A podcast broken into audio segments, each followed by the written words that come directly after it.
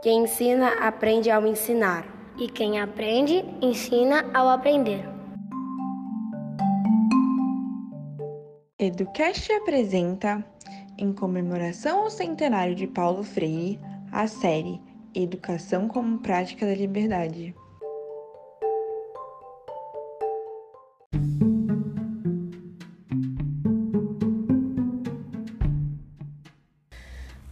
Dia, boa tarde, boa noite, independente do horário que você esteja ouvindo esse podcast. Meu nome é Vivian Beatriz Seco Siqueira e junto das minhas colegas Laís e Rosi, vamos abordar hoje um assunto super legal, um capítulo do livro de Paulo Freire, que é Educação como Prática da Liberdade.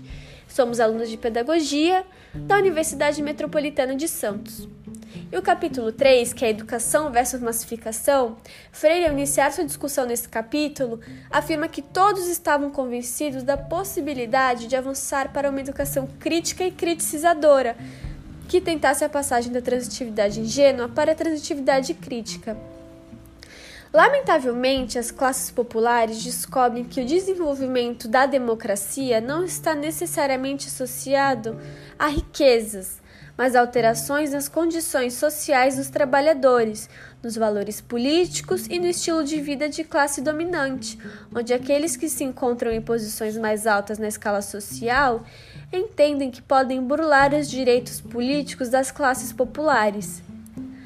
Na medida em que as classes populares descobrem esse movimento, reagem agressivamente e as elites, assustadas e na vigência de seu poder, silenciam essas massas, domesticando-as ou com a força ou com soluções paternalistas.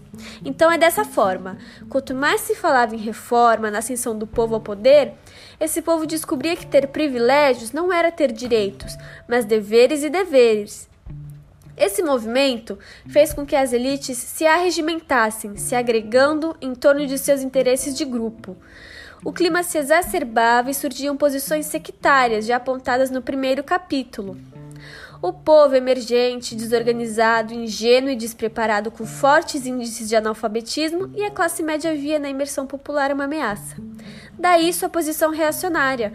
Portanto, eles percebem que precisavam de uma educação para decisão, para responsabilidade social e política. E Manhai afirma que as mudanças mais importantes produzidas por uma sociedade ocorrem por uma deliberação coletiva, se de fato o que se quer é um sistema novo de educação, o que parecia estar aumentando pelo crescente ímpeto popular. Uma educação que oferecesse aos educandos instrumentos de resistências a poderes enraizados.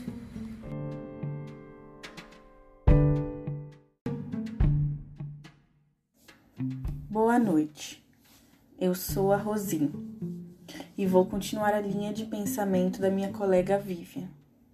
Uma educação que proporcionasse ao homem uma educação corajosa, uma educação que o colocasse em diálogo constante, onde o homem fosse em busca da verdade, perguntando, buscando, ouvindo, porque a essência da democracia envolve o querer a mudança para o novo.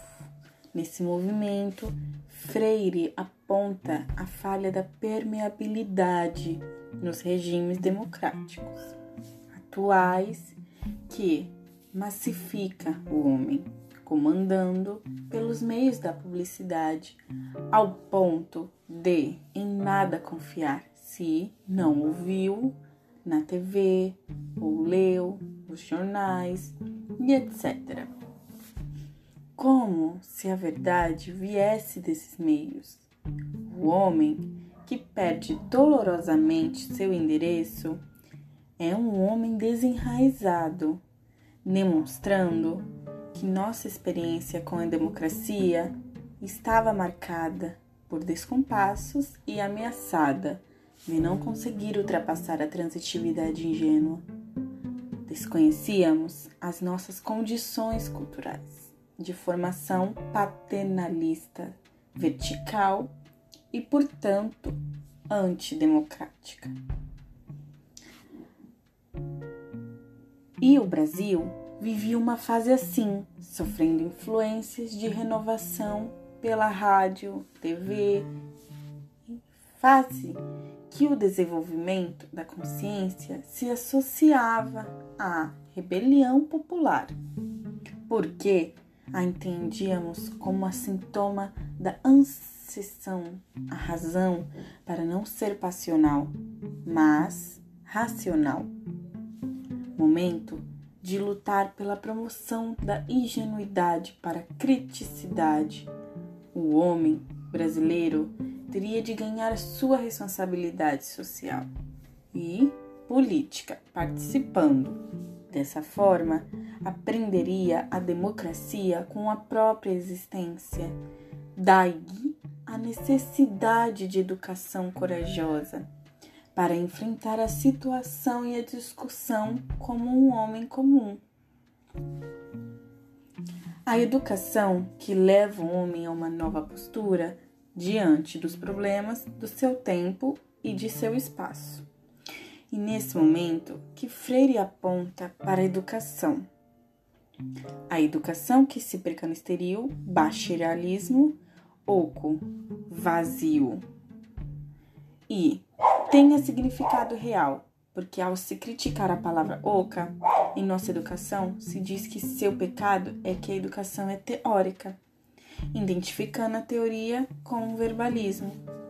Nesse sentido, Freire afirma a teoria implica uma inserção, na realidade, um contato analítico com o existente, portanto, teorizar é contemplar.